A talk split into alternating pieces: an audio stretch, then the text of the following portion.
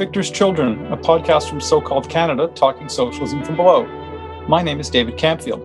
I live with my partner and cat in Winnipeg, Manitoba, which is in Treaty 1 territory, the traditional territory of Anishinaabeg, Cree, Ojibwe, Dakota, and Dene peoples, and the homeland of the Metis Nation. All those of us in the Canadian state who aren't Indigenous need to commit ourselves to the struggle against settler colonialism. Victor's Children is a member of the Harbinger Media Network, which is a community working to support and promote left podcasts in Canada. Check out other shows like Tech Won't Save Us, Anti Girl Boss Socialist Club, and Alberta Advantage. Uh, you can look at the shows list at harbingermedianetwork.com.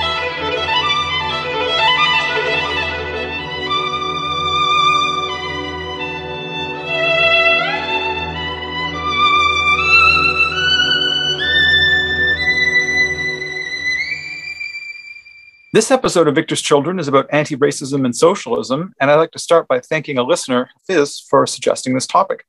Racism is undeniably still a feature of capitalist society, even where formal legal equality and other anti racist gains have been won. In the Canadian state, human rights laws make racial discrimination illegal, but racism persists. And it's not just about what Emma Dabiri, in her very good little book, What White People Can Do Next, calls, in her words, microaggressions and interpersonal slights, a focus on which she says often occurs at the expense of considering whiteness as a pervasive, insidious modus operandi. We see racism in the wage gap between white and non white workers. We see it in the overrepresentation of people who experience racism in the worst jobs and the worst housing. We see it in policing, from killings to harassment. We see it in how, in other ways, the lives of non white people are treated as less valuable than those of white people. Racism is not the actions of bad apples with bigoted ideas, and it's also more than ideology.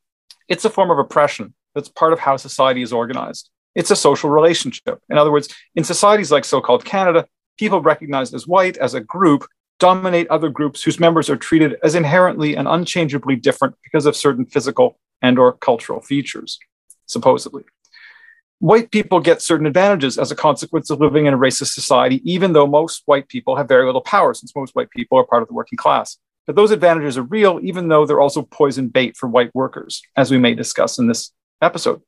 And I'm very happy to have two guests joining me to discuss anti racism from socialist perspectives today. So, would you like to introduce yourselves? Uh, I'm Teddy Zagay Hewitt. I'm um, I'm joining this call from Winnipeg, Treaty One, and I'm a Black Canadian Ethiopian Greek um, settler living here. I'm a socialist. I'm active with Solidarity Winnipeg.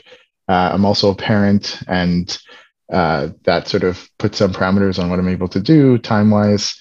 Um, my day job is working in multimedia production uh, with the University of Manitoba. So that's who I am. And thanks for having me here.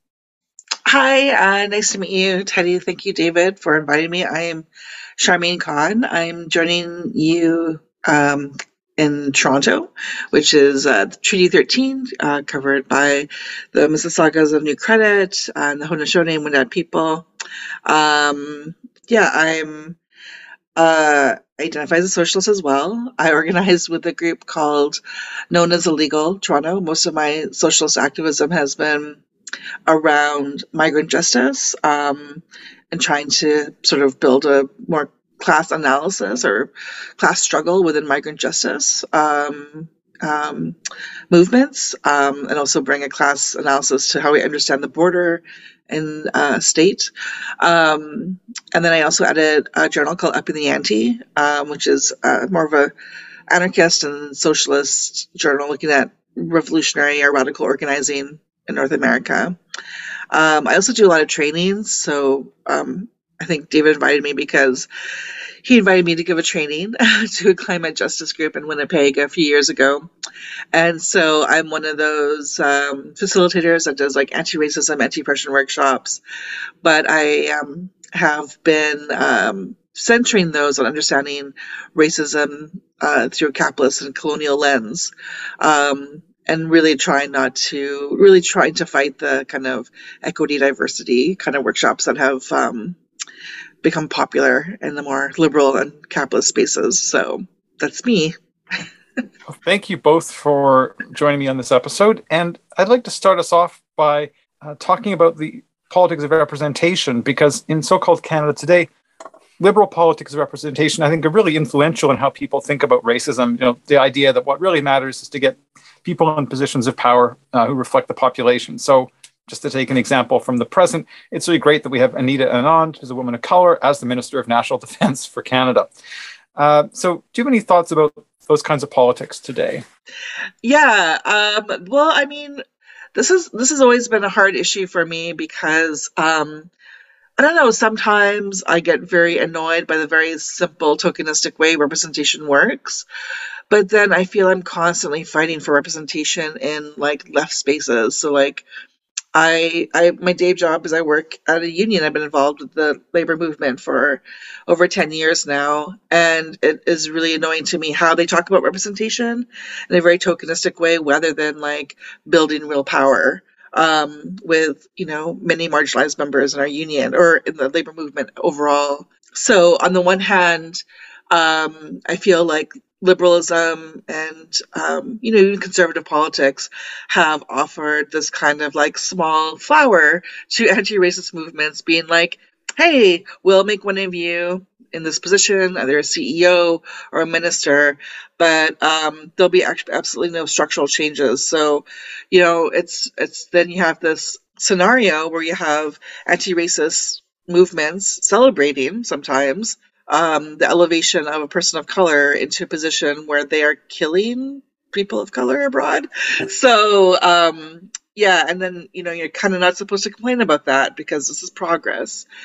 Um, so yeah, it is it is really frustrating, and it, and it, it kind of pro- provides a it's like a huge contradiction, I think, because um, I think for socialists we're really trying to really elevate analysis about capitalism and exploitation, but um, we're in a, we're in a liberal system that is telling us be happy that a few of us are making it to the top and you know maybe making more money and getting more power and it's slow we have to be patient um, so yeah, it's always this kind of balance of critiquing politics representation, but then also fighting for it. You know, like um, in established labor where they handpick leaders, like the majority of CUPE is you know, are white folks, you know, and the only people of color who get elected are the sort of designated equity group or equity positions. Um, and it's bewildering when the majority of our membership are women and women of color. So, um, yeah, I kind of, I have that kind of, I'll just leave it there because it is a really like tense uh, position to be in.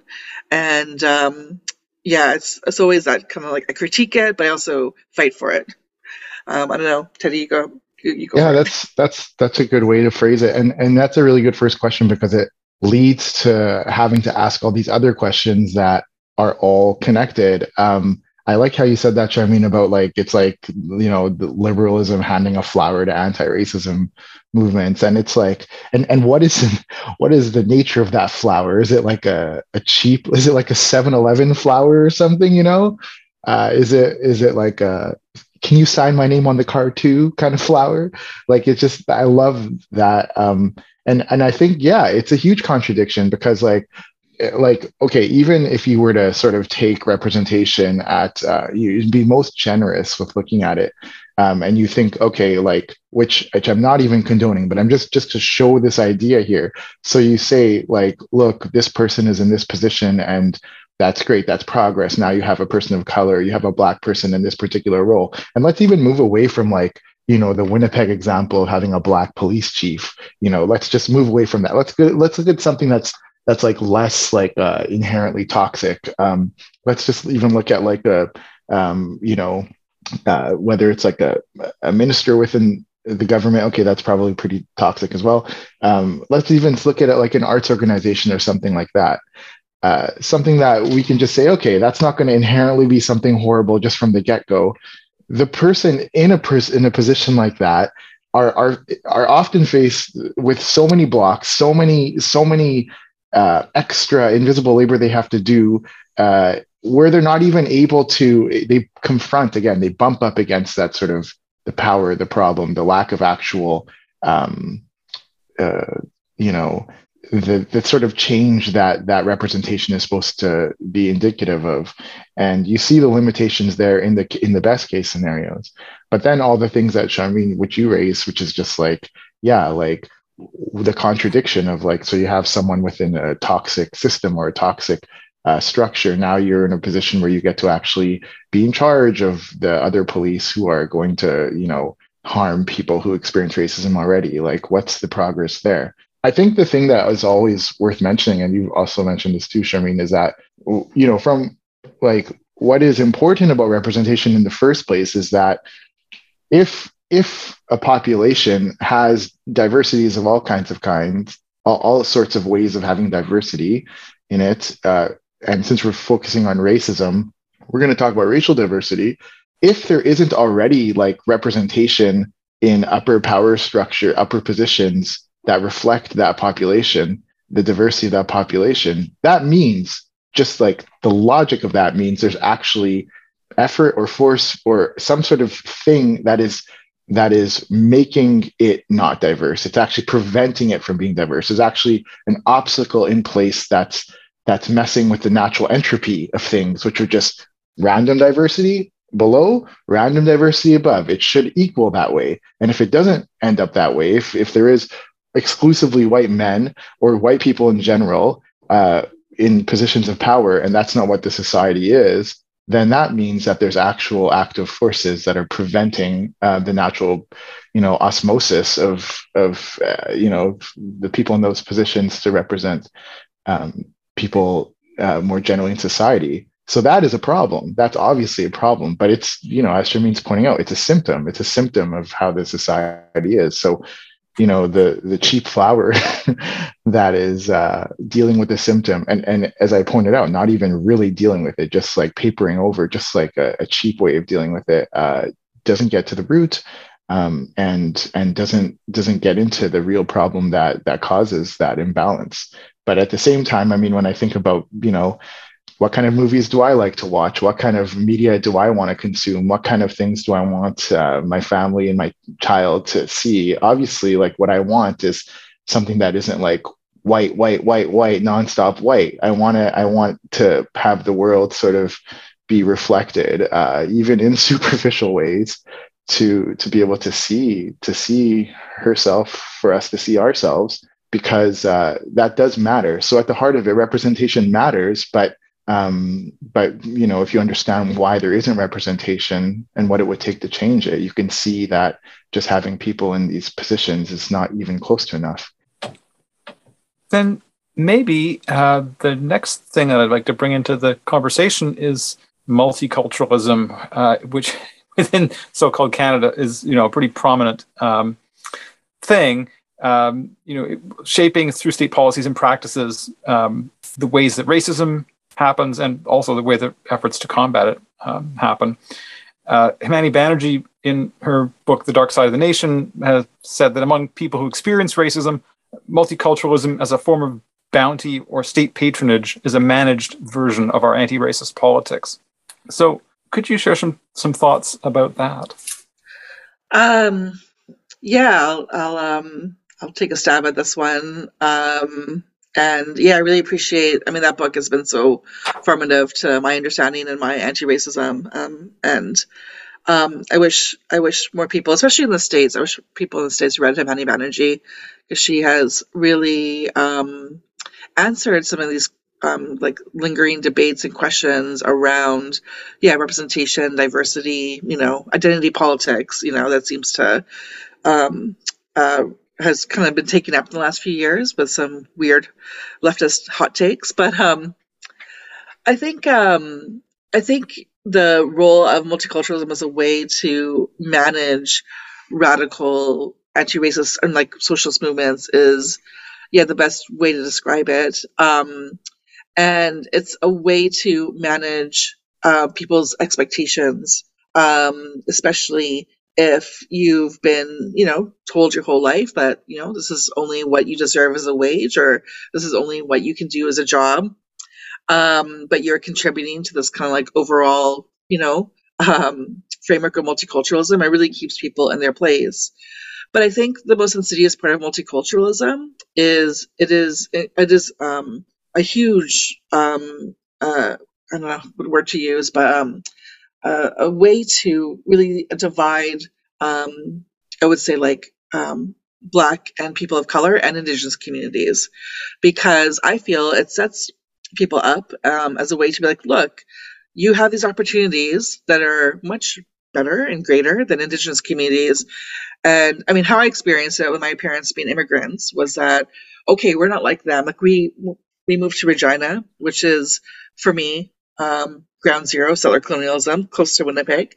Um, and the whole narrative was like, we have, we have these opportunities given by the Canadian state, and at least we're not like the Indigenous people who live in North Regina, you know? Uh, we're not like those natives who are like, you know, struggling, homeless, etc. And it really, really um, put a fissure in building any relationships, any solidarity um, with those communities and the surrounding nations that we settled on. And um, it was like from the very beginning of settling there, like you're going to be part of this multicultural fabric, but you know, um, who was left out from that narrative um, as any relationship around settler colonialism or colonialism at all, um, and how we were benefiting from, you know, getting cheap rent for housing and um, being able to settle easily um, on the backs of uh, of Indigenous people there. And so um, it's very insidious because it's like um, a source of pride, you know, like we had Mosaic where we celebrate different cultures and it's supposed to be a worthy thing to celebrate. And, you know, people say like we go to other countries and we just don't have this kind of diversity and multiculturalism. So we can be this model in the world. Um, and, you know, no one wants to be, no one wants to take those nice feelings away.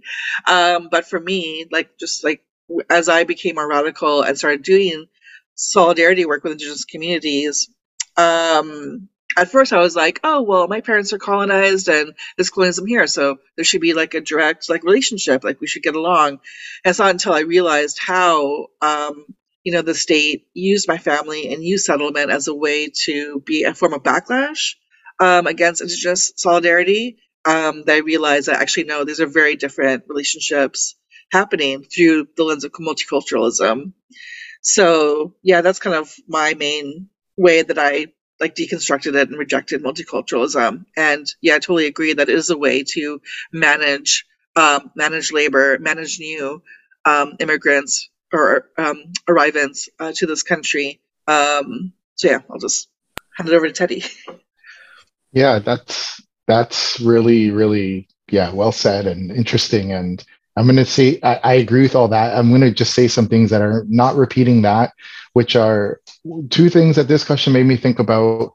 And I don't even know if I have it fully figured out. So maybe this is a chance for some cross discussion. But one of them is that, um, okay, wait, just, just a side note. I, I like, I just think, first of all, like the word multicultural is very interesting because, um, I mean, I'm not sure of any culture that exists with zero uh, connection or influence of other cultures. Like this whole idea of like humanity in these sort of anthropological silos. And obviously, multiculturalism means something very different in, in this state.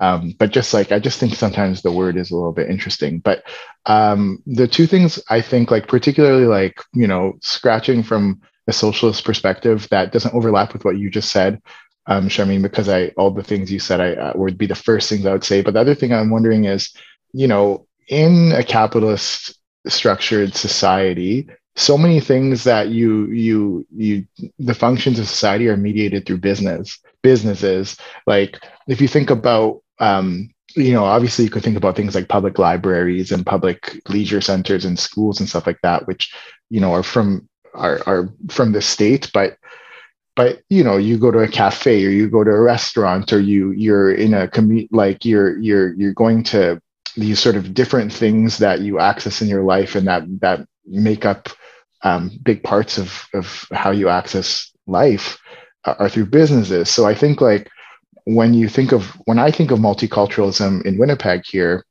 um, and just in general like i think a lot of it is is definitely within the umbrella of um, a capitalist idea of now you can have like sort of culturally identified businesses. Like now, multiculturalism means that you have like a, you know, like a uh, an Ethiopian uh, auto mechanic shop, and you have like a Nigerian grocery store, and you have like um, uh, and then of course all these things can spill over into like cultural events and you can have like a, a day for for this group or that group or this continent or that continent um, but i just think the way that that that is sort of on the on the back of of a sort of business centric idea there's an ethnic uh, yellow pages. And look how thick it is because we're so multicultural you know? So i just there's something very like um, not questioning culture and business as a sort of you know the, what are the agents what are the actual um, pieces of cultural unit and and it comes down to like yes it's a business. That's what freedom means like in a multiculturally successful society. It means that you can set up a chinese grocery store and our society is not going to avoid it because we have space for multiculturalism. That that I think there's a piece of that. I, I know I'm being very reductive, but I just think that is sort of very at odds with the socialist idea of um, how to what kind of vision of society we have, what we do with uh, blending and preserving cultures, and um, and then to bring it back to settler colonialism um, again, like you're seeing like this sort of like um, you know this I, am noticing a lot again in the same vein. Like these are indigenous owned businesses, these are indigenous owned um, um, services, and and so what it means to combat settler colonialism and to be anti-racist in that direction is to is to again go through this business view. And I just think it really constrains what the idea of liberation is. So there's that idea that I was like, huh, I, I never thought of it that way, but it just sort of started to become more clear. And the other one that I was just wondering was like, is it even possible to really have an internationalist view and have a multiculturalist view, multiculturalism at the same time? Like, are they actually counterposed to each other? Because what does it mean to be able to, you know, succeed uh, in, even in the liberal sense of a multiculturalism um, within the bounds of a domestic state? And then how does that relate to global um, directions of movement of capital and um, and that seems very asymmetrical. That seems very not multicultural. so it just seems like that you know even if you take multiculturalism as far as it can go, um, there's a really hard wall, and that wall is you know the wall of imperialism. So I I just I wonder what we think about that, or it's just a question I had, and yeah. Uh, can I just respond to that quickly? Um, yeah, I think I think that's a really interesting point. Is I I would say that yeah, multiculturalism is kind of like um, um, just counter opposed to like you know what I understand is like socialist ideas of internationalism, and, I really I'm really glad that you yeah articulated this the conf- the confines of business and um, capitalism because I guess yeah it's like um, uh, it, it, operates in an idea of like white supremacy, you know. So, um, you know, uh, we can accept, you know, um, white people owning like major like Rogers and Bell and Telus and all this stuff, um, but we have room for like yeah, a Chinese restaurant, Vietnamese restaurant, um, you know, uh, Indian clothing stores that kind of provide so multiculturalism becomes like consumerist fetishism, you know, for for everyone. Um, it's it's like a enjoyment, it's pleasure, you know. But should there be any, you know, uprisings of any kind? Um, and it's I feel it's the same narrative with indigenous communities too, right? Where um, you know, a lot of settlers are like fine with like indigenous people selling their art and, owning, you know, having selling their, um, you know, their crafts at a store. Um, but it becomes a little inconvenient when they start talking about land and land back and uh, occupying things so that you know oil, um, uh, pipelines can't go through. That's when that's when you know multiculturalism is like is, is a little is a little uncomfortable. Um, so yeah, I think um, it's it's um, really interesting to see it play out like in a in a very consumeristic way.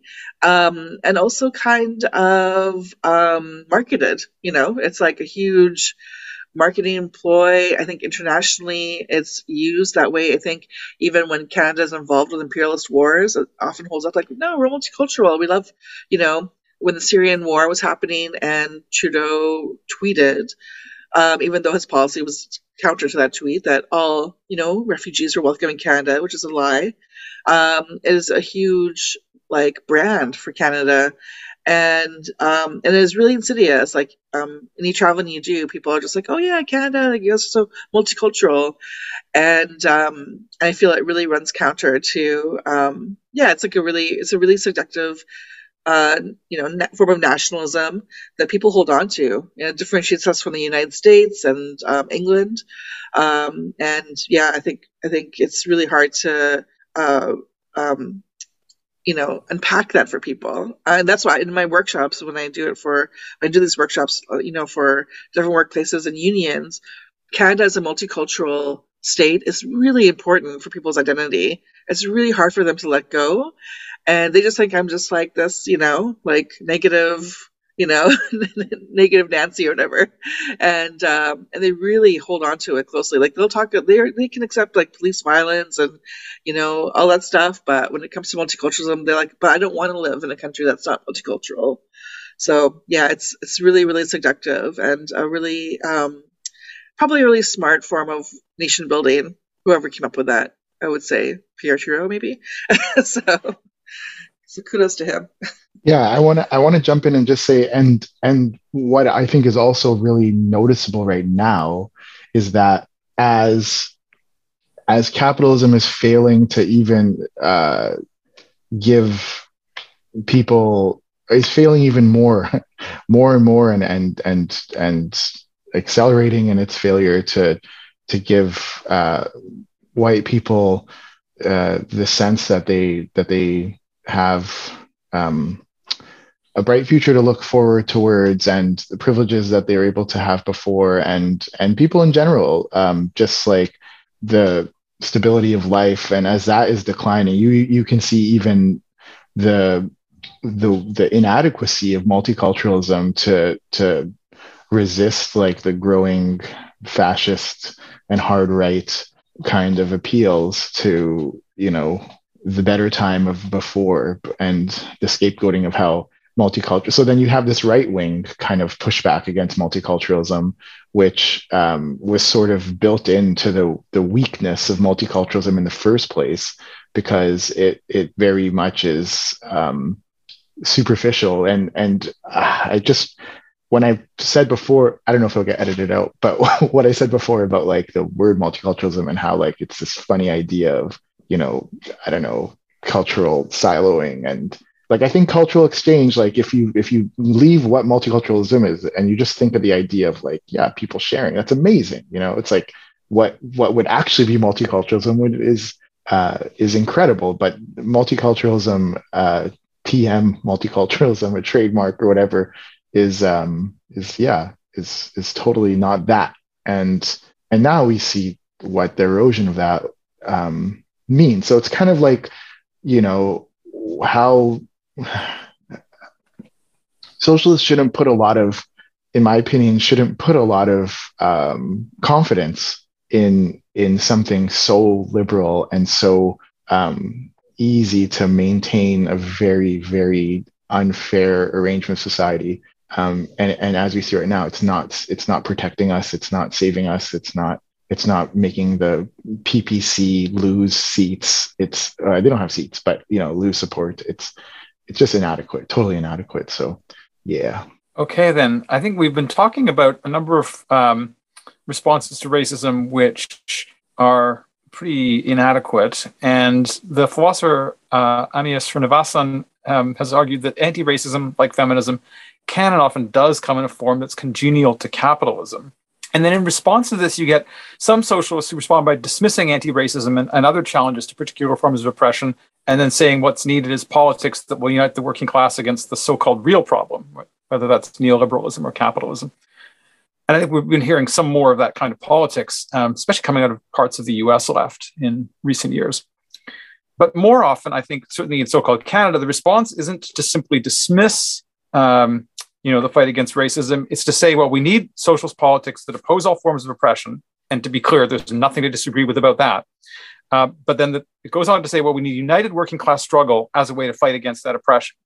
And people will argue, for example, well, if we raise the minimum wage and we have better employment standards and we have pharmacare, that will especially help workers who experience racism. And that's true. It, it these things, these kind of reforms would do that, uh, and this is much better than simply dismissing anti-racism as so-called rad lib.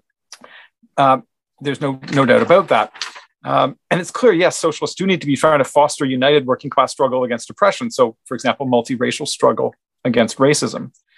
But I think there's um, it's still the case that socialists too often fail to grasp a couple of things that really matter here. One is that we need demands that do challenge specific forms of oppression, whether that be something like status for all or serious employment equity measures.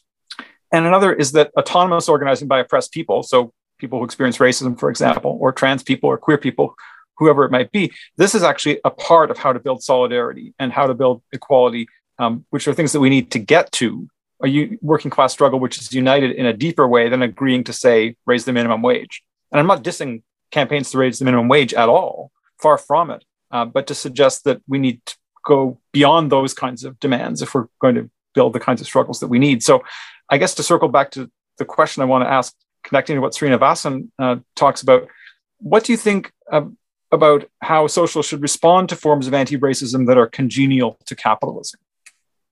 Okay, so um, like I think I think I can think of like there's two things at the same time I want to say, but the one is that um, I don't think the things like raising minimum wage and stuff are congenial to capitalism necessarily. Like, I mean, obviously, it's not calling for an overthrow of capitalism, but I do think it's like in opposition to capitalism, capitalists' preference, I suppose, unless it's going to be like the preference of, yeah, you know, do this reform so you can maintain how things are. Um, but I think that um, just just the just the examples before about like the necessity of having more of a specific like that puts anti-racist demands more is the focus than something that is broader that also will have the consequence of pushing back against racism. I like, I think that, ha, yeah, how I see it is that the logic behind saying try to go for more universal demands that don't put racism front and center is to is to put your chips in the uh, we're stronger united um, approach. So let's look for a demand that's more universal. And even though even and, and good that it will actually push back against racism um, but it also is not focusing on racism. And the reason it's choosing that approach is because if you have more people then it's going to be more powerful and that's the way to take that route. Versus saying like well if you did go you know the implication or maybe the the idea like the, the comparison would be like saying like let's look at something that's specifically like tackling uh, racism, so an anti-racist demand explicitly, um, which by its definition of of who it's focusing on as you know benefiting from winning that demand is not going to be as broad.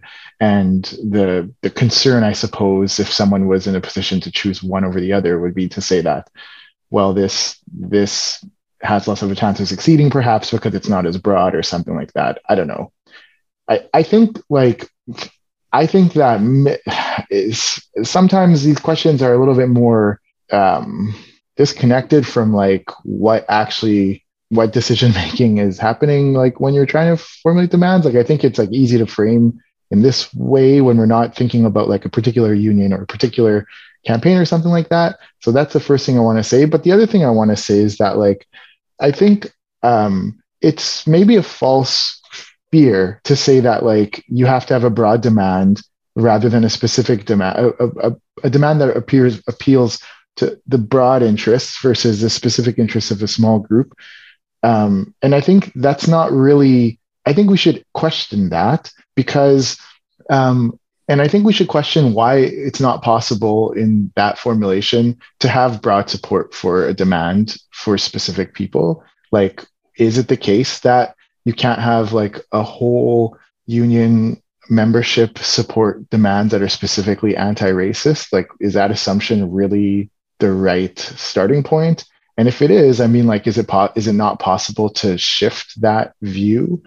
Like i guess kind of rambling here but i just think like in these sorts of things what what you're really doing is you're you're you're building capacity by doing. It's not like it will be wasted. If you really, if you really wage an anti-racism campaign that does have like a, a smaller group of, of a whole that is the beneficiary of that, it's not a waste to the whole if you if you actually build up that like ability to have that solidarity and also to to win um, demands like that it's it's actually like very strengthening in my view because um, first of all like it breaks the idea of atomization. Like if it's not in there for me then there's no value. That's a good thing to break at all points because that's exactly how you'll be divided when it comes to waging campaigns against an employer against a state etc so you you build a capacity to break that divide and conquer kind of approach but also like you you break the sort of like way we've been socialized to just think of everyone as individuals and atomized. Um, but also like the idea of saying like well people need like there's um, what am i trying to say? But also um, the idea of taking a very principled stance uh, and having your reason as because this is what is right and just having like a sort of like strong ethical and principled stance is is to your is to your strength if that actually is a motivator because um, i don't think that the kind of change we're going to need is going to just follow the route of the most convenient. Like i think like it's this things are going to be uphill battles in all kinds of ways. And um, the common denominator between those things is like you're doing it because you want to win and you're doing it because it's right. It's not just because uh, it's convenient and uh, that's that's that. So and you don't know if you're going to win without trying so if you if you don't have that strong principled like um, force behind you then uh, you're gonna you're gonna neglect all kinds of opportunities. You're gonna write them off before you even try. So I just don't think it's like um, I think the way that the, the the counterposing those two approaches is framing one as a waste in some way, and I just think like and not by you, but I just think like that kind of way of thinking about it is just framing one as a waste, and it's forgetting that that kind of work is like well, you know, you really are trying to what's the metaphor like build the plane as you're falling or whatever. It's like it's none of it is that's not a waste if you're actually like getting stronger. But don't take these words as a as a justification for going into pointless battles where you think you're never going to win. I'm not saying that. I just yeah. So I, I'm I'm going to end it right there because um, I'm sure Sharmeen has more clear and better things to say than that. That's what I think. No, that was um, no, those are really important interventions. And um, yeah, just to like, I, I agree that there is this weird backlash around, um, I'll, I'll just say like the more uh, identity politics realm of things and organizing. Um, kind of like um, we're being blamed that there's no working class unity because we talk about racism. So that's somehow people of color's fault or feminists' fault. You know, there's no working class unity because we keep talking about racism, and that how is somehow division. Um, and um, I always find that when people are like, you know, let's not talk about these, um, you know, specific cases as if it involves a small amount of people, and talk about um, campaigns about unity. I always find that those, you know, campaigns around general unity are still based on like a white supremacist politics, um, you know, or or or um, have this kind of like um, ignorance around the specific experiences that uh, people of color or women or queer people might experience. You know, for example, uh, when unions say we fought for you to have the five day work week, we fought for you to have the weekend. I mean, um, it's just so ignorant to the realities of so many people working two to three, four jobs all through the weekend, all through the evenings, you know, predominantly, um, you know, in communities of color, they're doing service work, delivery work. Um, it's so ignorant to like women and how, and like in social reproduction, um, you know, and that was the same case with like when liberal feminists came out with like, oh, well, you know, women don't be homemakers. They also want to work. Well, actually, black women have been working as well as being a homemaker, you know, so, um, yeah, I just feel like, um, it's um it's it's really offensive to um and I've been constantly told this by socialists and and and different union activists that to bring up anti-racism and feminism divides the working class as if it's not divided already. And blame these communities for that. And for me i'm wondering like why doesn't it build unity to specifically lift up communities of color or women in leadership you know build building power building leadership amongst that? Why doesn't that as seen as unifying the working class as a whole rather than dividing and for me it's because i feel that still on the left and even the radical left there is some fear of um, women or women of color or people of color holding leadership positions um, and taking leadership away from predominantly white people. Um, I, I just I just like I don't know if I'm you know it's not a conspiracy. I just feel like there are some people on the left who just cannot. Um, who have fear about that, and that all the issues then will be around, oh, those annoying people of color, and they're like suffering, you know, and um, and yeah, and it's just weird. Like when conservative governments are won, it seems that like anti-racist movements are to blame. You know, it's like, oh well, conservative governments are winning because you keep going on about defunding the police, and people, you know, that's like that's that's really dividing the working class around that. Um, and so, yeah, it's really um, it's you know it's offensive to me to be to be told that but i also am there to talk about strategy and tactics you know i am there to you know talk about how we can frame things um, but it's um, it's always this idea that um, work, white working class people, if they see people of color in leadership roles, they'll walk away. You know, rather than like, actually, maybe they'll join. you know, more, um, or, or, this idea that um, working class white working class people will feel threatened that you're trying to take away some of their thing, you know, their things, their rights. Um, rather than maybe a lot of white working class people are angry about, you know, this huge, um, you know, um, uh, delineation between wages and working conditions and living conditions between their own neighbors, you know? Um, so, yeah, I feel like there's a lot of assumptions being made that really kind of um, gloss over or try to hide, you know, some like real racism in the left, you know, and um, some of those um, assumptions come out with that. Um, so, and to go to the original question about like, you know, do I support things that are congenial to capitalism? It really depends on. For me, it's a, it's a, it's, it's tactics. You know, like would I ever support, you know, um, like the position of, you know, like a police chief or a minister to to be a person of color? Uh, no, because I don't feel like it does little to lift up uh, communities of color. Um, it doesn't build leadership amongst the working class. But I think that campaigns around you know, raising the minimum wage, you know, um, not only will it provide, you know, real material improvements to people's lives, but I feel like you can pull out experiences of um, of who are making the minimum wage, right? Which is mostly communities of color, um, if they're making that. Sometimes they make lower if you're a migrant, and um, and so I think it's important to lift those up.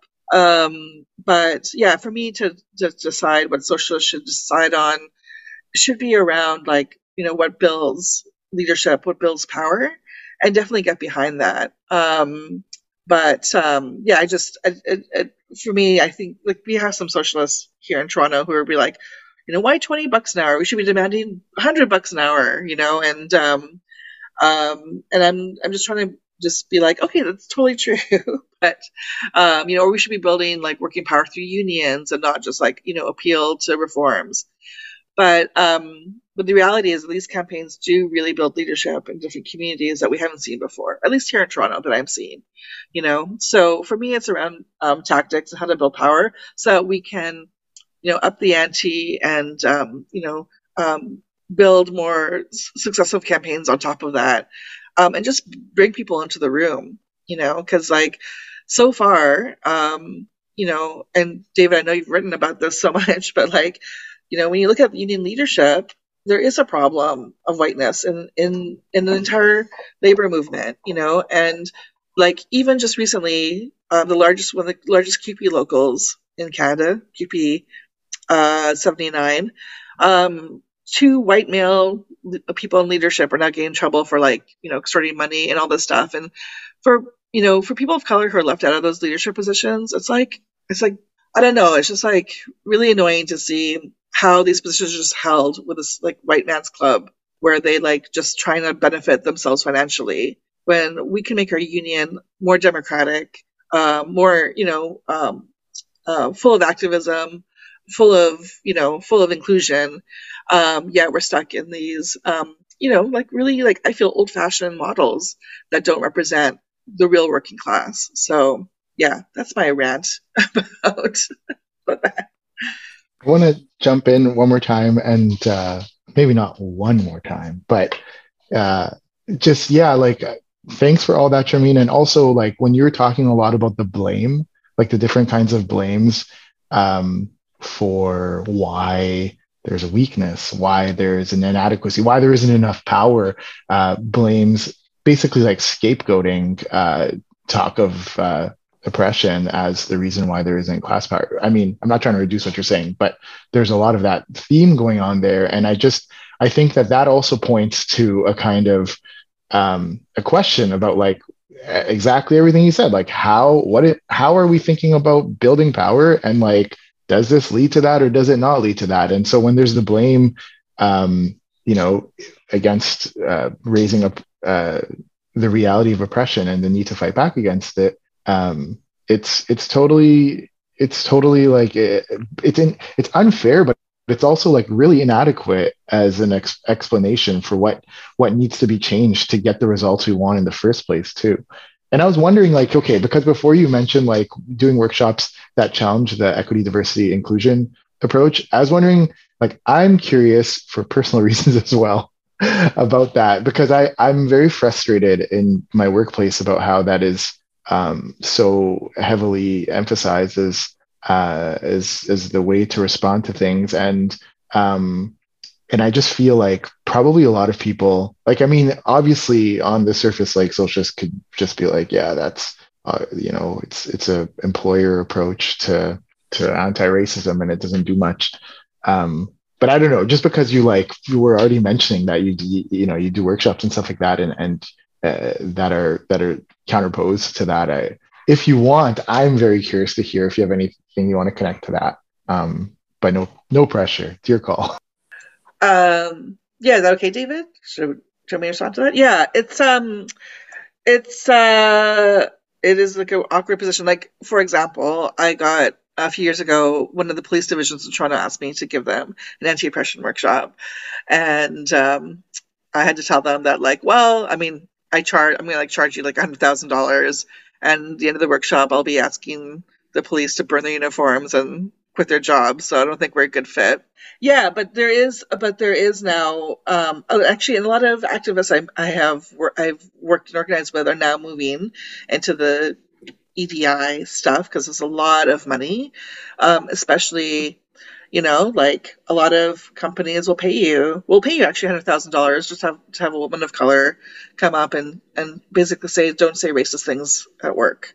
Um, and um, and they love they love that they love having a woman of color do that you know and be really nice about it um, and so yeah the the the the turn to EDI which I think has really exploded actually since um, the killing of um, Floyd last year and or two years ago, and then the rise of, of, of BLM. I think there's been a huge. It's it's. I mean, the reckoning around racism and race supremacy is like. I'm not saying it's it's not um, a bad thing. Like it's needed and has strengthened anti-racist movements for sure. Um, and we're like even just talking about uh, police violence um, is at a level which I don't think I had before that. You know, like we are talking about racism in ways that is refreshing to me as further along, but it has generated a lot of you know corporations, capitalists, businesses to to think about racism under you know that is congenial to capitalism you know? So they'll be thinking like oh we only have like a bunch of white workers. Why is that? Or we only have specific rules. And so they'll bring in these facilitators um, to give advice or to have people's race consciousness to a limit. And it's really only based on you know interactions you know and then and some hiring you know for sure like having an edi lens when you're hiring you know and like things to you know things to avoid in your job description so that people of color will feel more you know um um, excited about to apply, which I think also like reproduces some racism. Like some advice I got was like, or that some people give is like don't demand um, post-secondary education because some people of color might feel intimidated to apply because a lot of people of color don't have post-secondary education.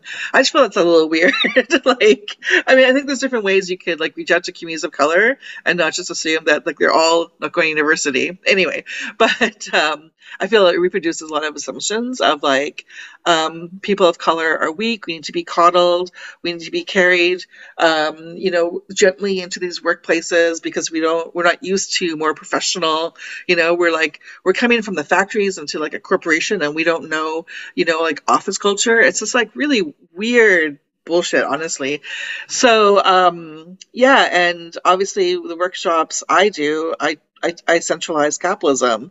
And so I actually have done anti-oppression workshops for businesses. And I'm like, yes, the reason you're having these issues is because there isn't actually any worker power in your organization to like collectively bargain um, for like anti-racist hiring or feminist hiring. So for workers here, you might want to think about that, you know? Did you get um, invited back? Yeah, not often. um, you know, and like and um, you know, or or like you know, the wage the wage relationship creates this. You know, if you have a business and you need to make a profit, you have a relationship of exploitation. If you don't want that, if you feel bad about that, there's you could become a co-op. you could, you know, uh, talk about unionization, like you know. Um, but a lot of people just want to be told not to be racist, you know, and talk about like um, unknown biases and, and things like that, which is I mean, obviously, I don't want anyone in any workplace to experience racism and like have that chilly climate. So I'm like totally fine doing that. But I'm also just, um, it's just very limiting, right? Because, okay, so someone doesn't call me a packy at work, I still make 10 bucks less an hour than them, you know? Um, okay, my feelings won't be hurt, but I'm still, I'm still unable to reproduce myself. I'm still struggling to make rent. I'm still in poverty.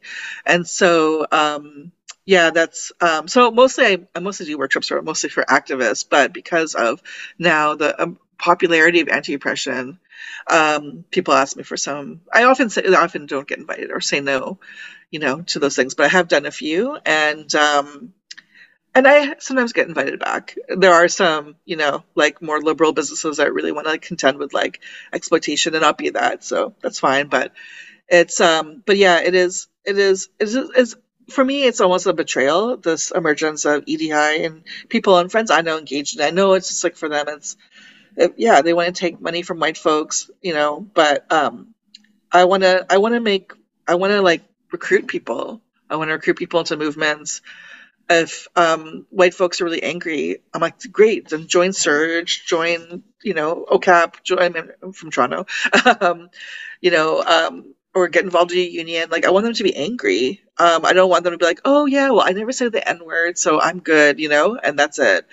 So my my goal has always been I want to bring people into the movement and radicalize them, and you know, or just I don't not not not radicalize them, but like um, see the solution through organizing, not just like policing their own behaviors. So that's my long rant about that. Well, I think that uh, connects very nicely to the next issue that I was hoping to bring into the conversation, which is, I mean, in general, what white people should do to fight racism. Because there's been a lot more talk about this in the last number of years, probably I think more than more than ever. So many books about it, so many educational activities, so many posts on social industry, and, and so on. And I think we probably all agree that from an anti-racist socialist perspective, there is some value in this, but there's also a lot missing. And there's in the mix some ideas that are very unhelpful. And I think I'd like to just bring up the question of allyship um, because of, of this. And, and in, in the book that I mentioned earlier, um, Emma Dabiri claims that, uh, in her words, allyship appeals to a desire to help a victim. But then she says coalition is about mutuality. It reframes the task as identifying common ground while, while attending to the specificities of racism that all can strive for and that all will benefit from although maybe I would have added, maybe not all benefit from the kind of coalition that she's talking about. So, what do you think about allyship and about what Dabiri is arguing in terms of um, coalition as an alternative to allyship?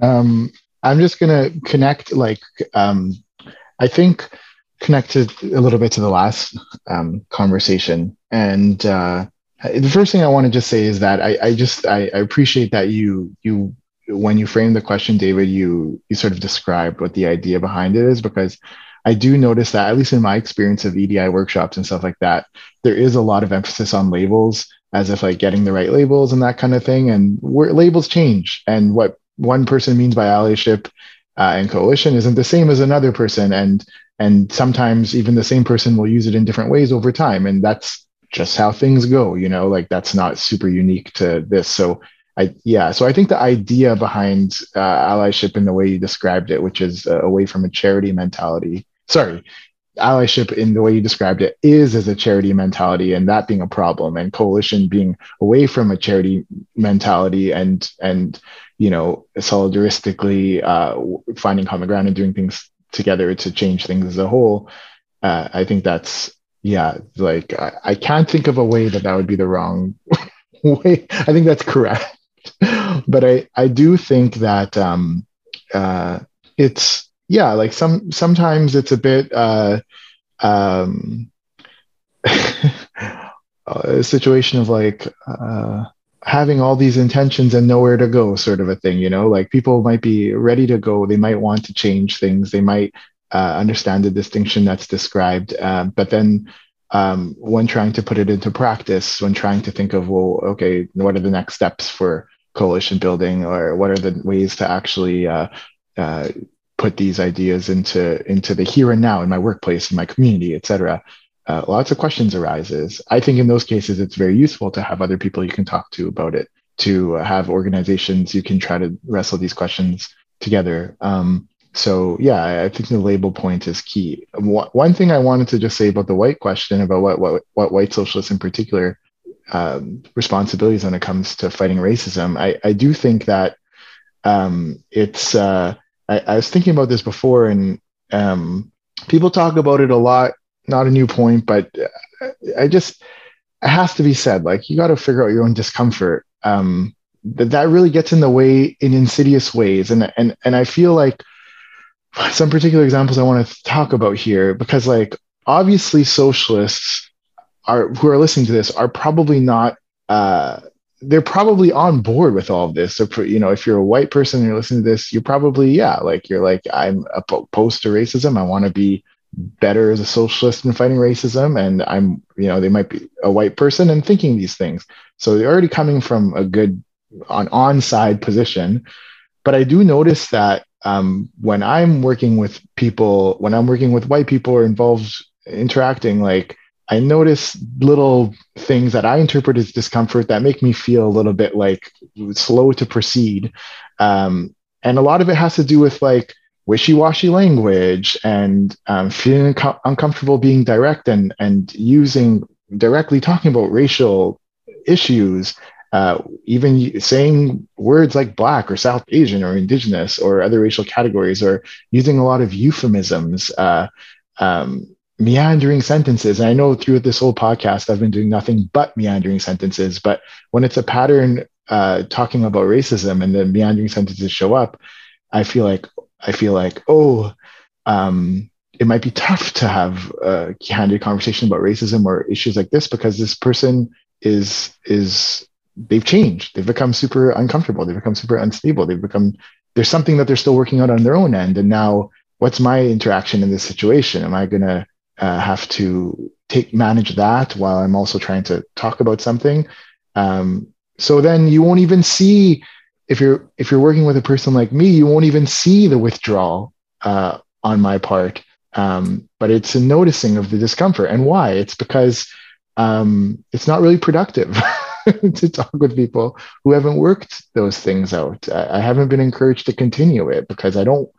Uh, there's a bigger purpose than like making someone feel bad or managing their feelings. Um, so it really turns me off when white people um, interact in that way. And I personally prefer ex- like very direct statements and i'm not talking about direct to me just describing a scenario you know just saying like this happened and that was racist or something like that versus you know uh, euphemism upon euphemism and especially when so yeah like i mean what's my point here? There's a whole probably listicle upon listicle. Actually, I should give more credit than that. There's a lot of people who wrote about what white people can do about uh, anti how to to work in anti-racist ways. But I just really want to emphasize the like working through one's own discomfort because um, it really is a hindrance. And unfortunately, really, really unfortunately, I know a lot of white people are are um, you know anti-racism, anti-racist, uh, organizing anti-racist uh,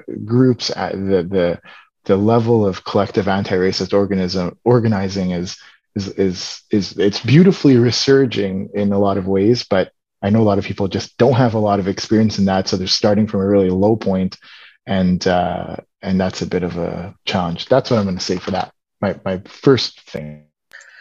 Yeah, so much to chew on there. Um, uh, I just want to just respond to the last point about um, the discomfort of white folks because um, there's there's especially with like the emergence of EDI and like so many books about how to be an ally in the list. There's a lot of confusing messages. Like so, one is like taking direction from people of color, you know, and what does that mean? Um, you know, uh, listen to them. Um, none the list I have seen has been like never disagree with a person of color, you know. And um, what I'm finding now is um, like this kind of like um, ally performative performativity that won't engage in the fight, you know, like the debates about tactics and struggles um, in fear of being called racist or you know uh, whatever oppressive or whatever. Um, like the one last example um, was around the convoy in Ottawa. There was a big meeting and um, around like we need to mobilize and have a counter protest. And I guess there was a few people of color said um, who talked about like this is unsafe for us. Like we are being harassed, and so any counter protest will like put a target on us. Really fair point, but that meant so many of the white folks in the room just kind of like held back and like, okay, we can't have a counter protest because we don't want to be racist you know? And i'm like this is political struggle. Like let's have the fight you know? And um and kind of like what i tell folks also like i'm not excluded from this. I've also been accused of um, different forms of repression um, is that we need to see, see those as invitations you know of like um, challenging our behavior why does it make us uncomfortable we live in a racist society of course we're going to have these dynamics in a meeting you know so when people accuse each other of racism rather than people being like, oh, I don't want to be that, so I'm just going to acquiesce and agree. Have the fight, you know, have the fight. And like, I feel like um, anti-racism or kind of allyship has become this like very like waspy liberal, be nice to each other, and has taken conflict totally out of our struggle, you know. And so, um, and this is new for me. I feel like we had fights in the '90s when maybe there was more mobilization around um, around things like in the 2000s. But I find now that um, yeah, people I consider whatever allies or comrades are really scared to have the fight, you know. And so, um, and the worst thing, I mean, the worst. The, if I were to have a stupid list of how to be an ally, it's like be radically honest. You know, I don't need to be organizing with white people who are dishonest with me or have an idea they're too scared to bring to a meeting um, you know, if we're in the mean together, let's let's hash it out. Let's have the fight.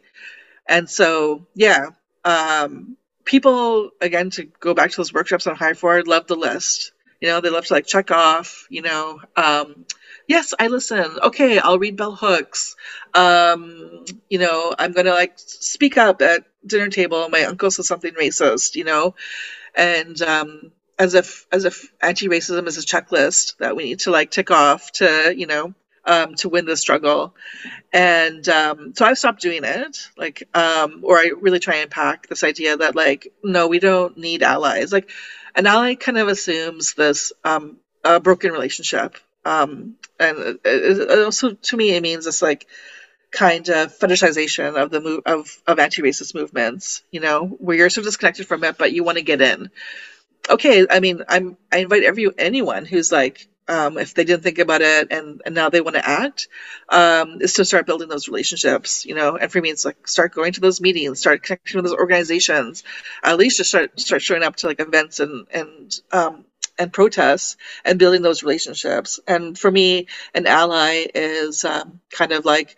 the simple way out if you don't want to do any organizing if you don't want to build any relationships. So you can still continue living your, you know, um, bubble of, um, you know, dis- disconnected from different movements and, um, and so individual as well. You know, there's no like collective organizing and how to be an ally. There's no like, build have a reading group with militants and you know re- you know at least read like the basics like it's always about um, watching your behavior and um, and doing the small things um, and what's interesting about the ally talk too is they talk about it as in as correcting imbalances. You know, like we have this like perfectly functioning system, but there's just a few quirks that if you could just manage your behavior correctly, will balance things out.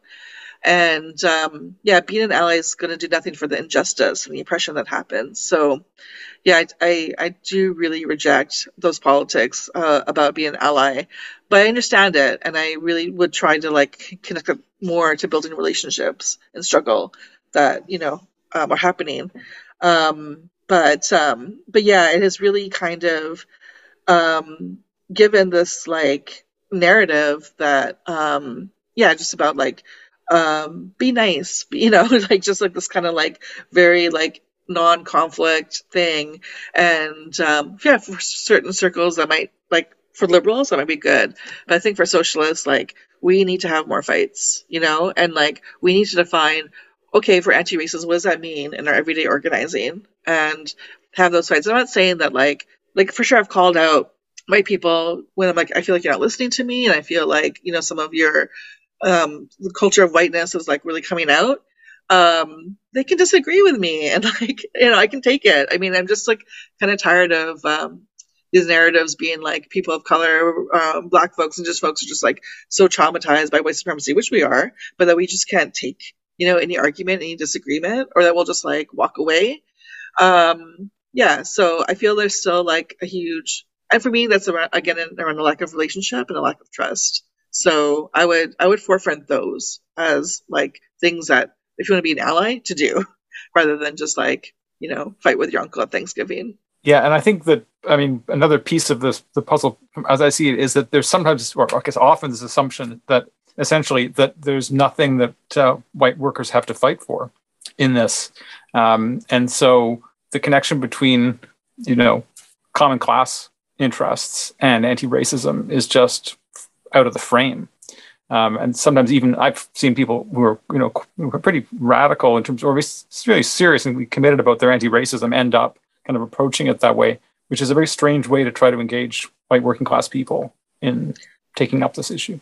If I could just one small point about that, David, is um, it is yeah, it is a very strange way, but I always I always think that like if for um, any campaign that if you don't see white people, um, any gains for like indigenous people, black people, people of color will benefit white working class people as well. Like it's you know just because it's you know see yourself in those campaigns um, any win for any worker will be good for all working class people. And so um, yeah it's a very unusual analysis to, to think about division that way. But anyway i just wanted to throw that out. Teddy did you have anything you wanted to add to this yeah i, I just um, i would recommend people read the short article in the first spectre journal marxism and white privilege uh, colon building on Du Bois by Vanessa Wills because I can't find it. I'm trying to find, but there's there's just a great analogy about just.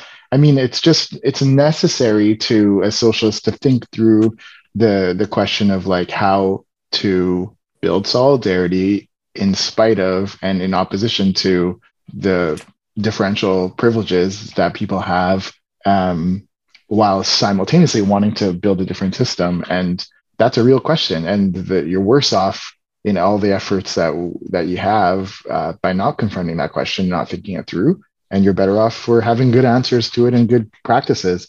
There's a really great analogy, but I don't, I can't find it. I'm just, I'm not gonna, not gonna butcher it, but um, it's it's not a long article. It's very good, and it's uh, it's available online, and it's yeah, check it out. Vanessa Wills, Spectre Journal, first. I will. Issue. I will include the link in the show notes. Perfect. Perfect. Yeah.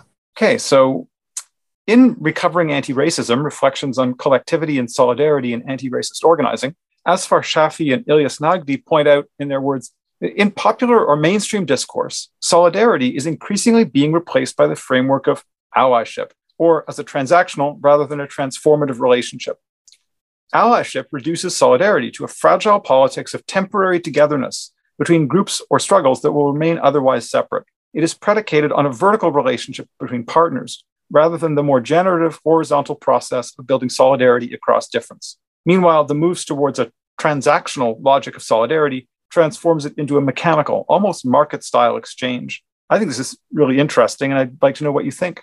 Do you want to go for a study or? Sure. Um, yeah, I also think it's really interesting. And I think, like, always there's the caveat of like labels and, you know, what one person might mean by allyship might not be exactly what is meant there. But I do think what is being described there is a is a real phenomenon that is really described in a in an accurate way and it's worth thinking about and i guess like it just reminds me of an experience i had when um, i won't get into the details of what the actual sort of activism organiz- organizing was but but the composition of who was involved with it was uh, different people of different sort of broad racialized and class identities maybe not so much class identities but racialized identities there's a combination of indigenous people people who were white um, people who were I don't remember if there were other Black people besides me. There were other people of color, people who experienced racism, and it was it was sort of like a there was there was a sort of organizing around uh, a kind of land defense against this sort of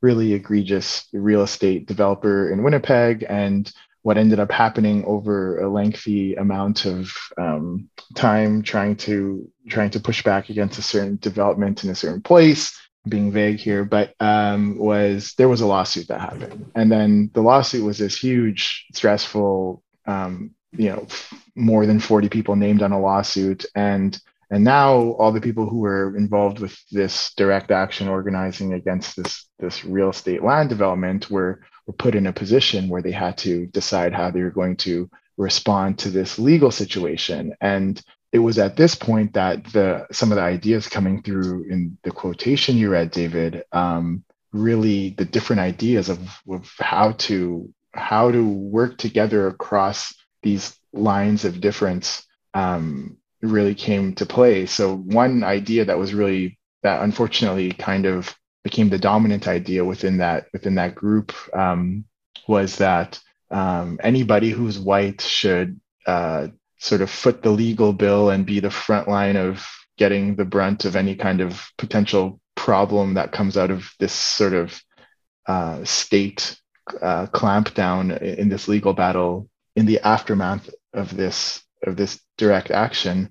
And there wasn't really much discussion around like well what does it mean to be oppositional against the state?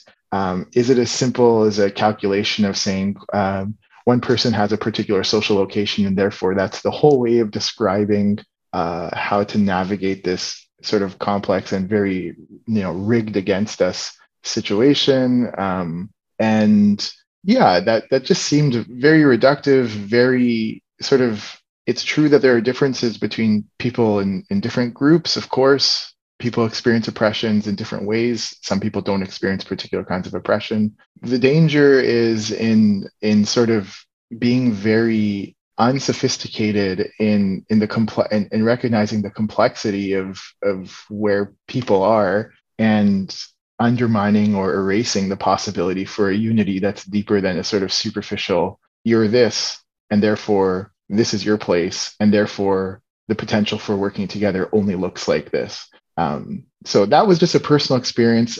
I hope the vagueness doesn't make it impossible to decipher the point I'm trying to make here. Um, and I just feel like it's always important when talking about things like this to to not overcorrect and not sort of minimize the real differences people actually have and different people are exposed to different risk and experience different kind of unfair situations that are based on on broad you know oppressions and that I think it's a mistake for maybe white listeners to think, see, we're all united and and you know, whiteness doesn't really matter in these kinds of considerations. But I, I do think like, you know, who you're up against and and what that means for what kind of ways people can work together are, are questions that aren't really easily answered simply by saying uh, white people must do this in this scenario every single time. There's no sort of more complex ways to think about it. So that's what I'll say first comes to mind there. And yeah. Sharmeen? Yeah, thanks for that, Teddy. You give me a lot to think about because um, when I first started doing anti-oppression workshops, a big component of it on the requests, and I still get these requests about um, how to be an ally. And um, at first, it seemed like you know when I you know gave the list, and there are hard. you can when you Google how to be an ally, there you all you get a list. You get a list of like you know don't say racist things. it's kind of ridiculous, actually. Um, don't say anything racist. Uh, give your money to whoever you're supporting. Listen, you know all this kind of weird stuff that just seems kind of like more like intuitive if you're part of organizing. As I've I've actually like um, cut all that from my workshops now and talked about like what solidarity could look like, what relationship building could look like, and you know, and like kind of like real um real issues I think activists face, right? Like you know, um, working in anti-poverty groups that are really dominated by white people, even though you know um, statistically poverty impacts people of color at greater levels and with more disparity. In my union movement, in my own union, you know, lack of involvement of people of color or indigenous people or women, you know, like my local or my union, CUPE, is predominantly made up of women of color, yet the leadership is always white. And so I think like I think people really need to contend with this. And I don't think that's about being a good ally because when people say, oh, we're allies, it kind of takes the power that the power relationship out of um, of what's happening. And um, and also I feel like when people take up that mantle of an ally, they're almost kind of taking over some movements. And the word ally really reminds me of um, you know that letter that Martin Luther King wrote in Birmingham to like the white moderate. I don't have it memorized or anything, but he's talking about all these like white moderates who claim to be allies, but are like, we're there, we're with you to a certain level. But when you start like shutting down streets and like being too rowdy, that's when we we can't support your movement. We only like it when you're nice. And I find that encompasses a lot of that definition or relationship of allyship, where it's like support to a certain level. That happens with Palestine, that happens with Indigenous solidarity, that happens with the BLM movement, right? Where allies are on side to a certain level. And then when it gets too radical or demands become too, you know, uh, extreme, uh, that's when they kind of, you know, pull away and they kind of want this like polite politeness, I guess. Um, so I, I really, I, and I find that a lot in like um, maneuvers being made by like major unions, major NGOs, um, you know, especially when they wanted to be on side of the more radical uprisings uh, that are happening in the grassroots. They're like, we want to support, but to a certain level. And so, yeah, I've been very, um, not dismissive, but really trying to turn allyship kind of like inside out or upside down um, to, um, to really ask people like, what would a relationship or a commitment to a movement look like if it meant that you were losing some of your own power and it was making you kind of uncomfortable you know? Like what would that look like? Um i think that's really hard for people to answer because you know people i mean we live in a world of scarcity and people want to hold on to what they want to hold on to. But i think that's i think that's a really important question about um, how much would you risk for a movement you know because I think people, when they're showing up and you have differences, that has to be a conversation about, you know, if you're doing a demo, if you're, you know, doing any kind of campaign, who's doing the riskier stuff. And for me, if you're going to meet ally, quote unquote, or in solidarity, it would be people with like, you know, um, a lot more to lose to be on the front lines, right? Like, not not to say that's universally, right? But like, we want to we want to protect people who are undocumented. We want to protect protect people who are black or people of color, indigenous from police violence. I'm not to say I'm not going to make the assumption that if you're you know led by white people, the cops won't go in you know with batons or anything.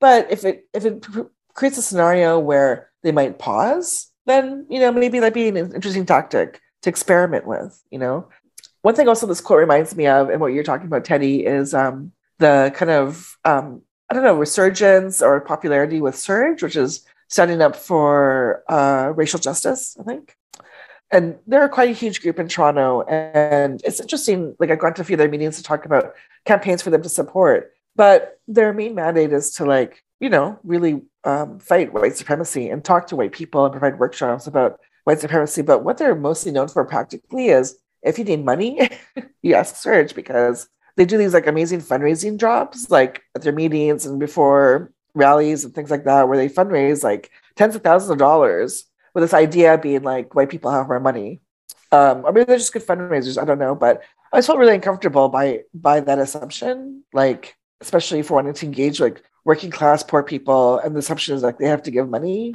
um, and it becomes transactional. Um, then yeah, I I I think that's a really sad relationship to have. You know, like yeah. So I guess I would like it just really depends. Like I use ally in like certain ways, like when I don't expect more from people. I'm talking to like major union heads and I'm like, yeah, you're an ally, like give us 10,000 or something.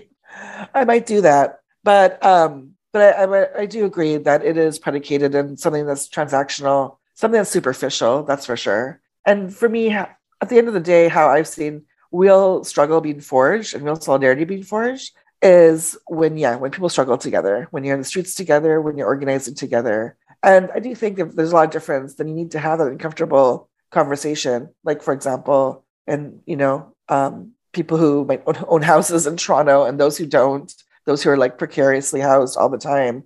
I, I think that needs to you know be discussed about how we take care of each other in our own organizing. Um, but I would never mean to extend that that all white people are rich or something, or all white people have more to give. Um, yeah, so I'm definitely like I definitely um, like to talk about power a lot in our organizing, but I think we should all aim for equality, equality of treatment, equality of you know raising power amongst everyone, things like that. Um, and that that kind of gets torn apart, especially when like the more crude identity politics comes out with who can speak on what, you know? Um, and for me, I actually don't have much criteria about that anymore. I used to. Um, but I feel that if people can kind of show their commitment on the streets and everyday, you know, in their everyday politics, then yeah, I actually don't mind this. you know, there's a white guy who's gonna be talking about anti-racism and white supremacy, you know.